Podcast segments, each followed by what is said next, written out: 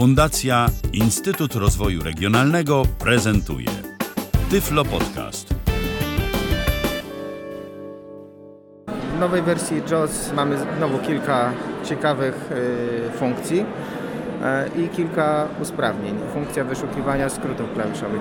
Skrótów klawiszowych jest coraz więcej w naszych aplikacjach, ale są one bardzo potrzebne i czasami nauczyć się ich jest bardzo trudno, zwłaszcza jak używa się je raz na jakiś czas tylko. Więc funkcja do wyszukiwania takich skrótów będzie bardzo przydatna. W JAWS 16 można uruchomić funkcję wyszukiwania, wpisać nazwę, która nam się kojarzy albo z tym skrótem, albo z funkcją, którą ma wykonać, albo z elementem, którego dotyczy dana funkcja, i wyświetli się lista skrótów z opisem, do czego one służą. Wystarczy wtedy albo sobie wykonać taki skrót, albo nawet kliknąć Enter na nazwie tego skrótu, ponieważ jest to jednocześnie link, który potrafi wykonać tę funkcję. Inną nowością jest możliwość czytania wyrażeń matematycznych na stronach internetowych. Na stronach internetowych wyrażenie matematyczne możemy zapisywać w języku MathML i tego typu wyrażenia możemy odczytywać już za pomocą JAWS. Możemy chodzić po strukturze wyrażenia, wchodzić w podelementy albo elementy nadrzędne, czytać dokładnie te wszystkie elementy, które są i rozumieć, przede wszystkim rozumieć, w jaki sposób jest to wyrażenie zostało skonstruowane. Więc myślę, że to jest dość duża nowość. W tej chwili na razie JAWS tylko czyta to wyrażenie, ale trwają prace nad tym, żeby również wyświetlał w Braille'u. No oczywiście na początek pewnie będzie wymagało to również przystosowania do języka polskiego, ponieważ są różne notacje do zapisów wyrażeń brailleowskich. Funkcje dotyczące Windows 8 i tych aplikacji, które występują w Windows 8, czyli sprawna obsługa aplikacji służącej do obsługi kontaktów, łącznie z komunikowaniem się z różnymi portalami społecznościowymi, oraz funkcja czytnik, która służy do czytania różnych artykułów, sortowania według daty ostatniego otwarcia, do łatwego wyszukiwania tych artykułów. Zmiana w profilach głosowych. Teraz można stworzyć taki profil, którym będzie można ustawić wiele języków. Jeden z tych języków ustawiamy jako podstawowy, a pozostałe jako dodatkowe i wszystkie te ustawienia robimy osobno dla każdego języka, także dzięki temu później w czasie pracy z dokumentem wielojęzycznym te głosy, które nam się będą przełączać, będą czytały nam w takim tempie, i z takim głosem, jaki właśnie wybraliśmy i ustawiliśmy w tych profilach głosowych. Funkcja, która potrafi rozpoznać, czy jakaś aplikacja zablokowała JAWS-a. Jeżeli JAWS przez 15 sekund nie będzie reagował, to po kolejnych 15 sekundach JAWS powinien zostać zrestartowany od nowa.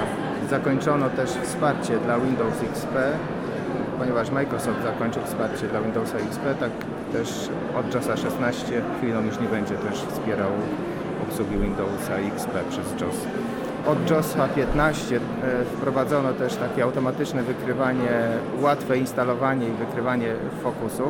Nie trzeba się znać na komputerze, żeby korzystać z fokusa, a w fokusach dodano tą funkcję, która pozwala przełączać się między różnymi urządzeniami, czyli na przykład z jednego fokusa pracować jednocześnie na komputerze, a po chwili przyłączyć się, żeby się połączyć z iPhone'em, z naszym smartfonem i również na nim pracować za pomocą fokusa, po czym z powrotem możemy wrócić do pracy na systemie Windows. Jakichś takich drobiazgów jest trochę więcej.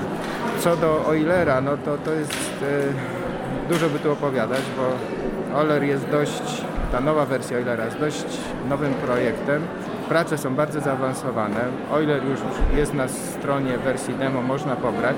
Można już zapoznać się z wieloma różnymi funkcjami, które są.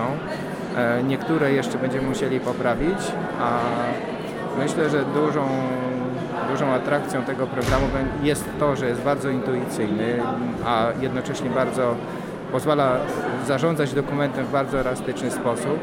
Od ogólnych ustawień, które wystarczy ustawić dla całego dokumentu, poprzez ustawienia sekcji, ustawienia akapitów, ustawienia poszczególnych znaków, także jesteśmy w stanie naprawdę bardzo elastyczny taki dokument przygotować, w zależności od potrzeb. Jeżeli ktoś nie ma wiedzy, nie ma potrzeby wgłębiania się w arkana Braille'a i notacji brajlowskich, a chce tylko bezpośrednio wydrukować tekst na Braille'u, to wystarczy po prostu wcisnąć F9, skorzystać z ustawień domnicznych, przetłumaczyć, wcisnąć F9, czyli przetłumaczyć dokument na Braille'a i wydrukować na drukarce brajlowskiej i z automatu uzyskamy poprawny dokument.